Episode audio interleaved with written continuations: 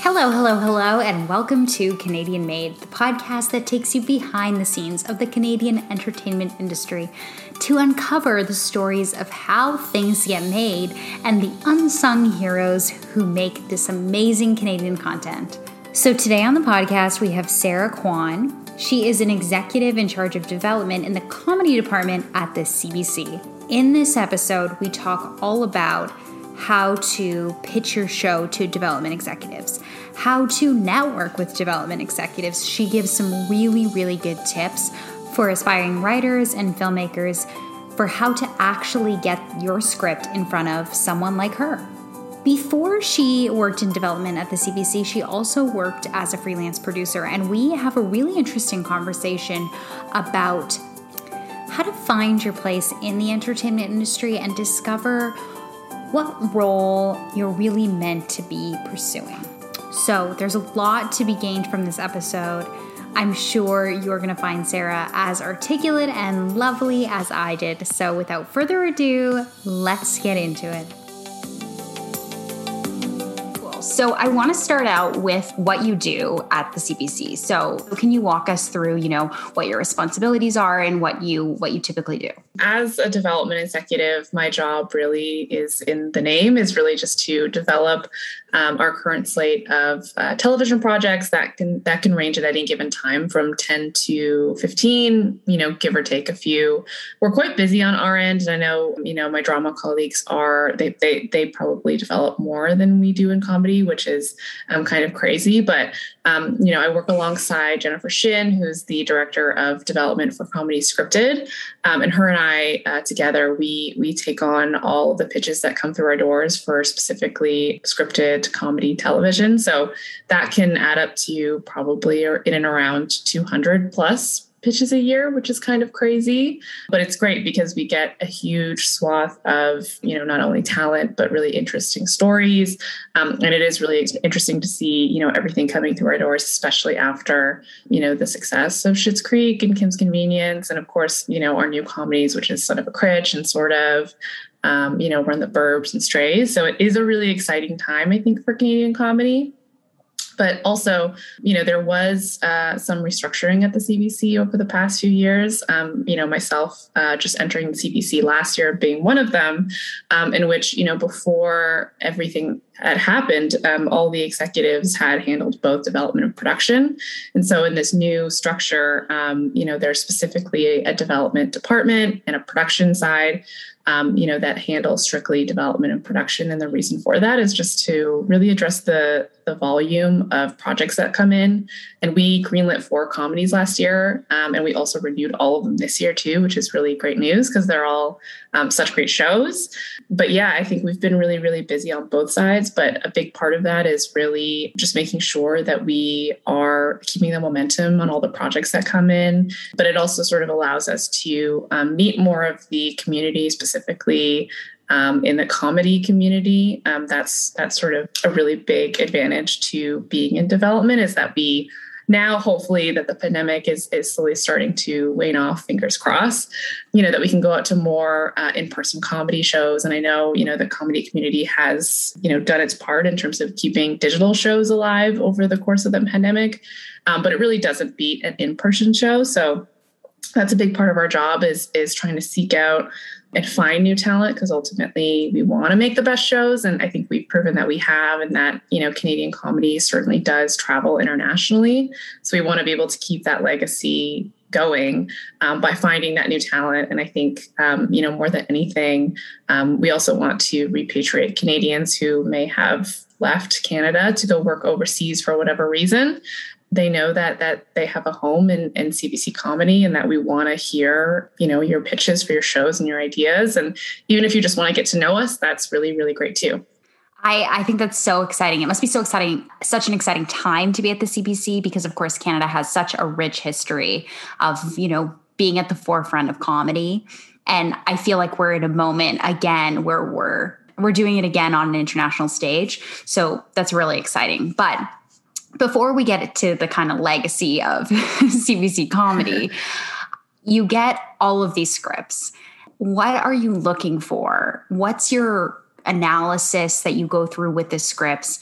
how can a script catch catch your eye and stand out? I, you know, I think um, every script and every project is different but ultimately i think we're really looking for stories that feel super character driven you know um, or feel really urgent are conversation starters sort of which is a show we came out with this past fall is a perfect example of that. Just the tone um, of dramedy that it's playing with but also the universal theme of of you know everyone is in transition especially um, over the pandemic. A lot of people are are are really thinking about you know changes in their lives and and certainly um, what that means for them personally. And I think that's a beautiful message. And that's sort of the main message of sort of is the idea that everyone is in transition.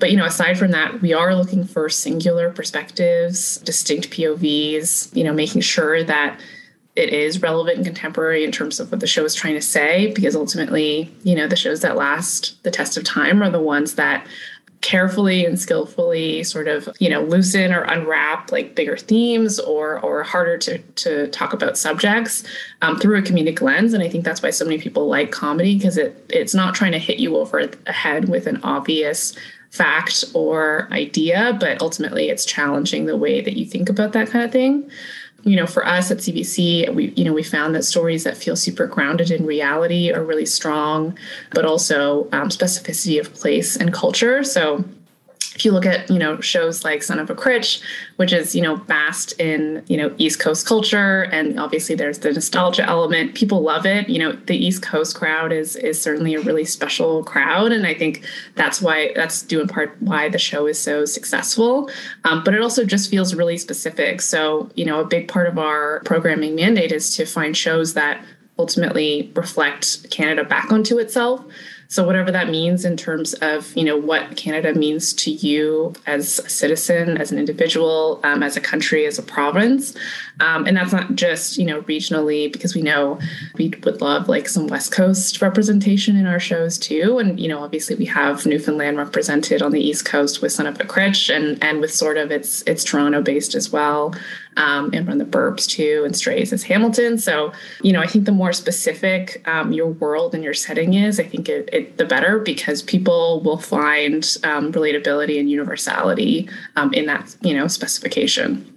I love the way that you're talking about it as being so much more than one script at one moment. You know, I think that CBC has a real role in defining the culture and what it means to be Canadian and what is Canadian? And that's that's the question we still haven't figured out the answer to here in Canada, right? We're we're just not American. That's what we know. Beyond that, it can be really hard to define. So, do you feel a sense of responsibility in what you're doing in your job in defining Canadian culture?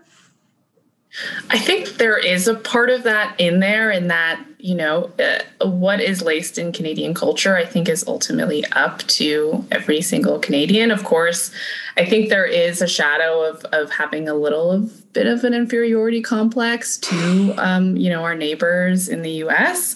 Um, however, I think, you know, what do you think of as a normal CBC comedy? It's usually an ensemble comedy uh, with a lot of heart, but also how can we challenge what that means? How can we expand that bubble a little bit more? Because ultimately, Canadians and you know its its its citizens are not a monolith. So, what does that mean in 2022, and how can we um, as executives and as a broadcaster be challenging that, but also um, be celebrating um, all that it means to be Canadian. Yeah, and it's interesting because I mean, Schitt's Creek is surely one of, if not the most successful Canadian show in the last decade, if not more, right? A hugely successful show. And it was criticized for um, having American references, and then they slowly walked it back. Of course, I mean, we have, like you said, Son of a Critch, Working Moms that are very, um, and Kim's Convenience, oh my goodness, are, that are very uniquely Canadian. And so when you're looking at scripts, like toe the line of saying, okay, we need to make sure that we don't have too many shows that are, you know, verging on the American, but we still want to make them marketable to the international mar- market at some stage. So, how do you toe that line? I really think we look at it as creative first, um, honestly, and and you know I think that just translates into ultimately what does a you know modern Canadian story look like. But we're not ultimately looking for it to be like, oh, we need you know we need to see maple leafs every, or you know we, we need to see a Tim Hortons on the street or something like that, or make those specific ref- references, which is always great. But it's it's not certainly something that we look at. And I think you know to your point, Schitt's Creek has proven that it works for an international audience. And I always say, if you build it, they will come. So, you know, those audiences will find the content if it's good and if it's available to them. So ultimately, I think that that's our mission is, is we make the best um, TV content that we can make and, and that audience will find it no matter what. Definitely, definitely. I agree with that. And especially with the uh, Netflix coming on board, it certainly makes content easier to find, especially when it's um, not necessarily airing on a huge network in the States. So that's been really exciting for Canadian TV, definitely. So I'm curious, you know, in obviously you're right on the pulse of Canadian content and what's coming, and you're looking at the trends. So, can you talk a little bit about um, some trends that maybe you're seeing now with buyers um, and the type of content that they're looking for, and you know maybe what you foresee happening in the next year or so? Sure. I mean, it's so hard to predict, but ultimately, you know, that is part of our jobs because when we're commissioning right now is what hopefully we'll see on the air in two years or three years' time. So we do actually have to sort of predict it. I mean, you know, right now specifically, I think the time of the earnest comedy is coming back. I think Ted Lasso is due a large part into that, um, but also shows that came out um, this year called um, one of them being uh, Abbott Elementary that came out. I believe it's on ABC. I think it's just uh, a really wonderful, refreshing workplace comedy that you know borrows from a lot of the formats that came before it, like you know the Office and Parks and Rec. But I think what makes it so special is is a fresh perspective, and it's you know created by Quinta Brunson from the Black Lady Sketch Show, and she's brilliant and so so funny. And so I think it's it's thinking about comedy in the idea that. Um, we're not trying to reinvent the wheel, but we are trying to provide levity, but also obviously the funny, um, but also just a new perspective and a new way of looking at um, a workplace comedy or a family comedy and challenging what that means. It's like, what does a family comedy mean five years from now? It, you know, you see things like Modern Family, which felt totally fresh and new at the time, um, but that's obviously a lot of um, mixed families now. So it's just sort of about looking at the world and seeing, you know, who who you're walking down the street and seeing every day, and like that's that's ultimately what's reflected in in um, stories that we see in comedy. It must be difficult as a development executive to be looking at these stories and know that they're not going to hit anybody's screen for at least, you know, a significant period of time and to to be able to really forecast where the world is going. Like that's that's hard. Yeah, yeah. I think um it's it's definitely takes a little bit of um, just understanding of of story and then you know knowing that the um, the themes and the ideas and um, the topics that feel really relevant um, today will continue to be relevant. Mm. Um, but also you know ultimately keeping a pulse on on you know generally what's happening with the world socially. Um, but it's always a good idea just to be um, constantly learning and um, understanding and you know sort personally how i do it too is i'm just sort of consuming every inch of content that i can in, in every different mediums because you just never know you know when one might transfer to the other or when um, you know a new trend would be would be starting. That's really interesting. So if filmmakers are out there and they're you know they're young or they're new or they're you know coming back from a different marketplace back to canada you know like let's say that they were in new york or la for a significant period of time you know what would your tips be for them to break into the Canadian market and hopefully, you know, get something in front of you? I mean, the easiest thing, uh, honestly, would just be to introduce yourselves to us. I mean, I know it can seem like it might be difficult to make that introduction, but honestly, um, you know, a big part of what we do at CBC is access and transparency. So we want to be able to, as quote unquote gatekeepers be able to provide access to us where you know if we don't know about you or if you know we haven't read yourself read your writing or, or, or even met you before don't be afraid to introduce yourself to us and send us a note or um, you know invite us to a show and and you know then we have a chance to at least know you and create that shorthand um, and so at least you have a friendly face if you do um, ever decide to want to pitch us. Um, but I think also it's always good, you know, they say agents are always good to get to because we we also work with agents in terms of um, sharing writer samples that they're really excited about or projects that they're really excited about. But also a big part of what we do is we work with production companies and producers a lot of the time in terms of um, not just, you know, business and rights, but creatively as well.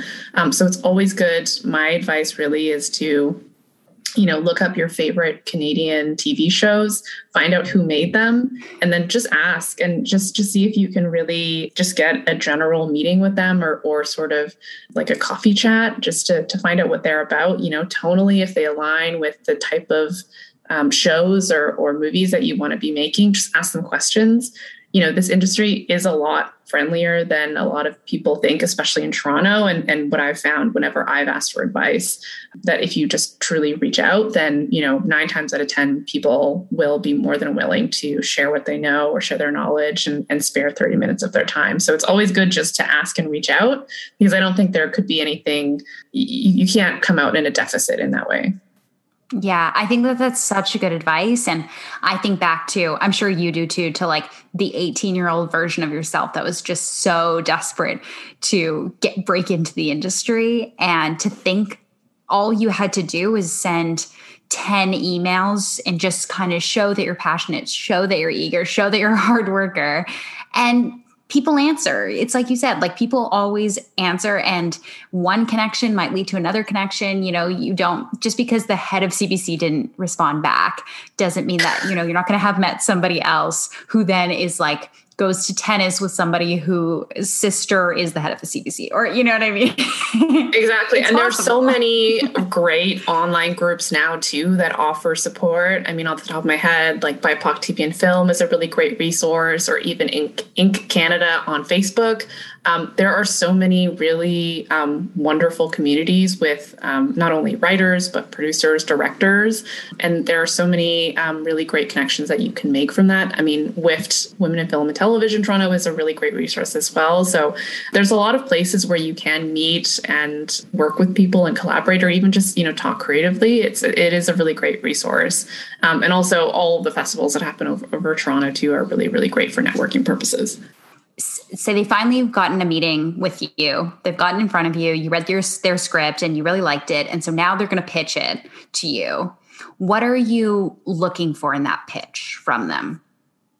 I think there's nothing honestly specifically that you need to bring to the pitch other than yourself and knowing exactly you know what the story is and and knowing um, your series inside out. And so that covers in terms of character and world and tone and arcs over the season. Um, you know, you certainly don't have to have all of the answers prepared or the entire series arced out, but just have a really good idea of, of who these characters are. I think ultimately, when you when we talk about CBC linear, like yes, you know, uh, I think episodic is um, sort of a popular format that you know a lot of people um, come to us with, but we also want to see serialized arcs throughout the entire season as well. And, and you know asking yourself where does this character start versus where do they end up? How do they grow? How do they change throughout the season? And then you know ultimately for me i always like to see um, world building as, as a really big thing because it, it's definitely um, something that is a lot a lot bigger in the drama world is world building but certainly i think it's really important in the comedy world too because ultimately we are looking for continuing series we want storylines to be able to last, you know, and, and characters to be able to grow and change within those storylines. So, you know, the best advice that I can give specifically for pitches is while it, it can be really, really scary to come into a room full of strangers or executives that you don't know, um, try your best to have fun because certainly we can feel that energy in the room. And I know it sounds really, really simple to say, um, but, you know, if you are having fun and you really, and we can, you know, sense and feel the passion that you have for that project, it does go a long way. And, and honestly, like we're really curious people. So we're going to ask questions. We're going to, um, you know, naturally want to know more about your project. So um, as long as you know that back and forth, there's nothing other than that um, specifically um, to prepare for. Have you ever seen something in a pitch that really wowed you that they brought to it? Maybe it was like a, a, a type of media or um, something that they did with the project that you were like just in awe of? Um, I, I, don't know if that's happened specifically because I think showmanship is is probably less common in Canadian pitches. to be entirely honest, I think that's more of a U.S. thing where you know you um, rehearse and sort of perform a pitch, and I think certainly it's happened before. You know, we're also fans of that too, but you know there have been some people that have come in and pitched sizzle reels for us, which is always really nice to see specifically the way that you present the material to us. Because if you're not really sure if the tone of the series gets across in a pitch deck, for example, showing us as sort of the next best thing but obviously not everyone can do that. So it just depends and and it's worth just thinking about how you want to present the material to us because you know we sort of accept everything from like i said a sizzle reel to a pitch deck to a pilot. So you let us know how you want us to review the material and we're we're completely open to um, reviewing it however you'd like. And then to contrast that is there are there any faux pas that maybe first time pitchers might not know about that that you could kind of give them the tip to avoid?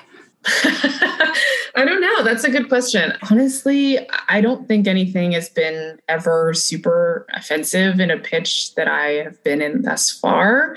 Um, the only thing I would say is, you know, never be super presumptuous or think that you're going to sell the show in, in, in a room necessarily. You know, we like to be really thoughtful in terms of our review of everything. So, um, personally, how I like to review projects is if you have something like a, a lookbook or a pitch deck, um, or even just a synopses, we like to take a look at that before the the, per, the pitch, whether that's virtual or in person. And then usually if there's a pilot or writing sample, we like to read that afterwards because we apply everything we have learned or asked in the pitch um, to that read. And then it sort of gives us um, fresh eyes on, on the project when we go to review it. So, in terms of your own career, and it doesn't just have to be at the CBC, it can be you personally, can you talk about a time in your career that you were most proud of, that you felt like, ooh, this is kind of my Hollywood moment, if you will? I think it really is just, and this has happened both um, on on the independent side. You know, when I was a creative executive and and sort of an independent producer, and also um, with my time at CBC, it, it's just being able to deliver really good news, whether it's we got into a festival or you know your show's being greenlit or you know whatever it may be um, just being able to be a part of that process because that's really the whole reason why I, I got started in development is because I wanted to be a part of a seed of an idea and sort of see it through all the way until um, we made it because you know my background is fully in production. And so i only saw the project when we were making it when we had to make it and i didn't really get to be a part of that development um, sort of process. So it is really rewarding when you can see you know someone's baby being able to be carried through all the way from you know an idea to an actual green light or a production just because it's you know there's so much hard work that goes into it and making a tv show or a movie or whatever um, is not easy and the idea that you can make something out of nothing is is i think really beautiful I completely agree. It's so exciting to start on the development stage and just see the project blossom. I I completely agree. It's the it's the most fun. But I I have to ask you about your time at, at Northwood because we have a, shared project in common, um, which I feel like I'm, building up to be a big reveal. It's it's not uh, it's not a big reveal. I also worked on Anne with an E. I did uh, casting way back. Uh, okay. When, which was very fun for the uh, you know for the search for Anne because there was a lot it. It was it was extensive from what I heard. It was sort of right before my time, but um, yeah, certainly. I mean, Amybeth McNulty is incredible. Yeah, and I was I was at her um, first screening with her grandma and it was just like it was just like such a special moment because actually we were in the CBC building and all you know the girls came and they were so excited and everyone was so buzzing. Like it was just a really special day. That's great. And um, so I want to ask you about your time at Northwood and and what you did and and how kind of like you found your footing in on the production side of things. Yeah, I mean, when I joined Northwood, I, I you know was coming from again a place of production where I, I really needed to take a step back and, and sort of dip my feet into development. And so I worked, um, you know, right under Miranda de Pencier, who is the um, you know owner president of Northwood Entertainment, um, and I joined just before they went to camera on the third season of Anne. So being a part of that process was really incredible. One, just to see a TV show, um, you know, in its third season, sort of um, like really, really taking care of, um, watch that sort of happen. And uh, obviously, Moira Walley-Beckett is um, a complete genius. Um, and watching everyone work was really, really rewarding to see. Um, but certainly, you know, my time at Northwood, it was mostly involved in development and also um, sort of pushing out. Um, the Grizzlies, which is sort of an indie movie that Miranda both um, directed and produced, sort of out the door, and that really, you know, that project was sort of a labor of love. And and you know i really learned the ropes from miranda in terms of you know how to develop story how to you know be a really good creative executive giving notes and and sort of working on pitches with writers. You know i sort of ran the whole gamut in terms of not only you know television um, you know, pre-production, production, post-production, but also, you know, distribution of feature films and what that was like. Um, and so it was really just a masterclass of just, you know, learning, learning from really, really brilliant writers and minds work. And just the level of excellence that was present in that company always um, was really, really exciting to see coming from you know more production side and moving into development did you have a time where you thought gosh like what what is my place in this industry? And like how do i fit in? And and how did you like negotiate that? For sure. I mean I, like i started obviously from where everyone starts when they start in production which is as a pa um, and so i just hustled my way the whole time. And I, I remember i started you know many many years ago back when i was in school back when they told us that on the very first day of orientation that you probably won't have a job when you graduate. So i think it just pushed me and propelled me into wanting to prove them wrong. Um, and luckily I did because I sort of I, I got roped into production coordinating and production managing and line producing.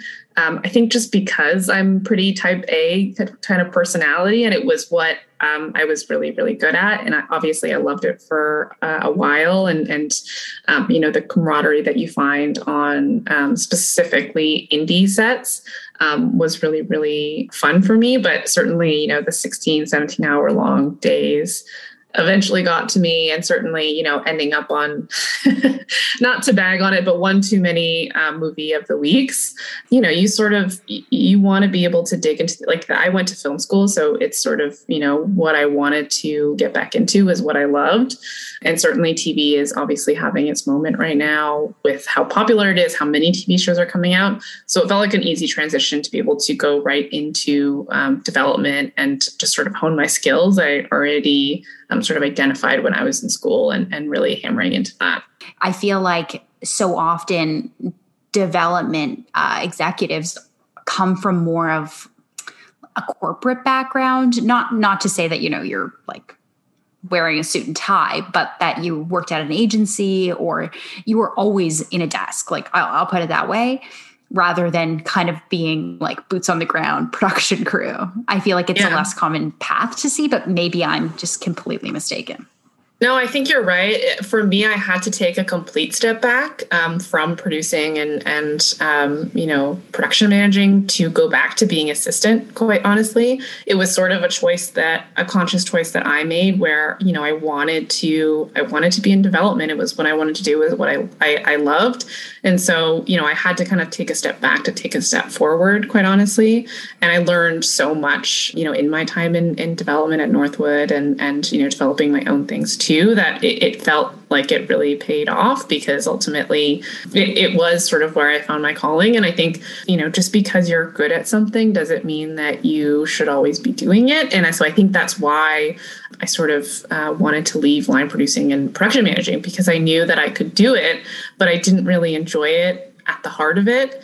Um, and so I, I, just sort of went back and I had to take a step back to do and to find, you know, what I loved doing, which was, you know, development. That's like honestly really inspiring because I think that a lot of people generally people get into the industry because they love the industry and they don't want to leave the industry. But I think that finding your place in the industry is really hard. And I mean, to be honest, I was the same. I bounced around a lot of different things before I ended up in entertainment law. So it's like, it's crazy. And I think you know, a younger version of myself would have been so encouraged to hear that other people were struggling to find what actually makes sense for them and their lifestyle too. Because it's like you said, not it's not for everyone to work a 16 hour day. Yeah. And it, it, takes time too. Just because you're sort of in the right industry doesn't mean you have the right job either. And you can take that time, you know, to find out what works for you and what, what you really love. And even if it means uh, sort of taking a beat to, to really realize that, I think it's worth it because ultimately the pandemic, if the pandemic has taught us anything, you know, we can't be doing anything that we don't love and that, you know, we can't be spending time at places that don't realize our full potential. So it's it's ultimately all about that at the end of the day. 100%. So before I let you go, I have to ask, especially because you're the expert. You know, you all you do is consume content. um, your fa- maybe not your favorite. You don't have to put so much pressure on it, but a piece of Canadian content that you love that you would highly recommend and then maybe maybe you can say one CBC thing and one not CBC thing, or you can say whatever. it's you're you don't. Yeah, I don't want to put exactly. any obligations on you. Well, I mean, it's not. I, I I mean, obviously, I'm biased, but I truly love all of the shows that we have on our slate. They're so funny. Um, they're so original. They're so fresh. Um, I love Son of a Critch. I love Sort of. I think they're really beautiful, wonderful shows, and you know, it's it's definitely evidenced by you know, I think sort of was named one of uh, 2021's best shows by Vanity Fair, which is pretty incredible. Um, and Son of a Critch is, I think, one of the top-rated Canadian comedies of all time, which is which is really good to hear. Um, but I and just now the star is going to be Pinocchio, which yeah. is so crazy. it's great, and the casting was incredible. I mean, Malcolm, Malcolm McDowell, like, how can you even just compare. It's just such a legendary cast. But I just recently watched uh, Scarborough by uh, Catherine Hernandez, and I it was such a beautiful film. I cried. I thought it was absolutely incredible. Um, I think it just came out at TIFF this past year. Um, I'm such a big fan uh, of her and, and and the film, and I think you know every single person, every single Canadian needs to watch it because it's it's just really incredible. Oh, amazing. Oh, that was such a good recommendation, actually. Well done. A plus. Thanks for listening to the Canadian Made podcast. Don't forget to rate and review our show. Did you know that you can actually rate shows now on Spotify as well as Apple Podcast? So much exciting stuff in the podcast world. Thanks for listening, and we will see you next Wednesday.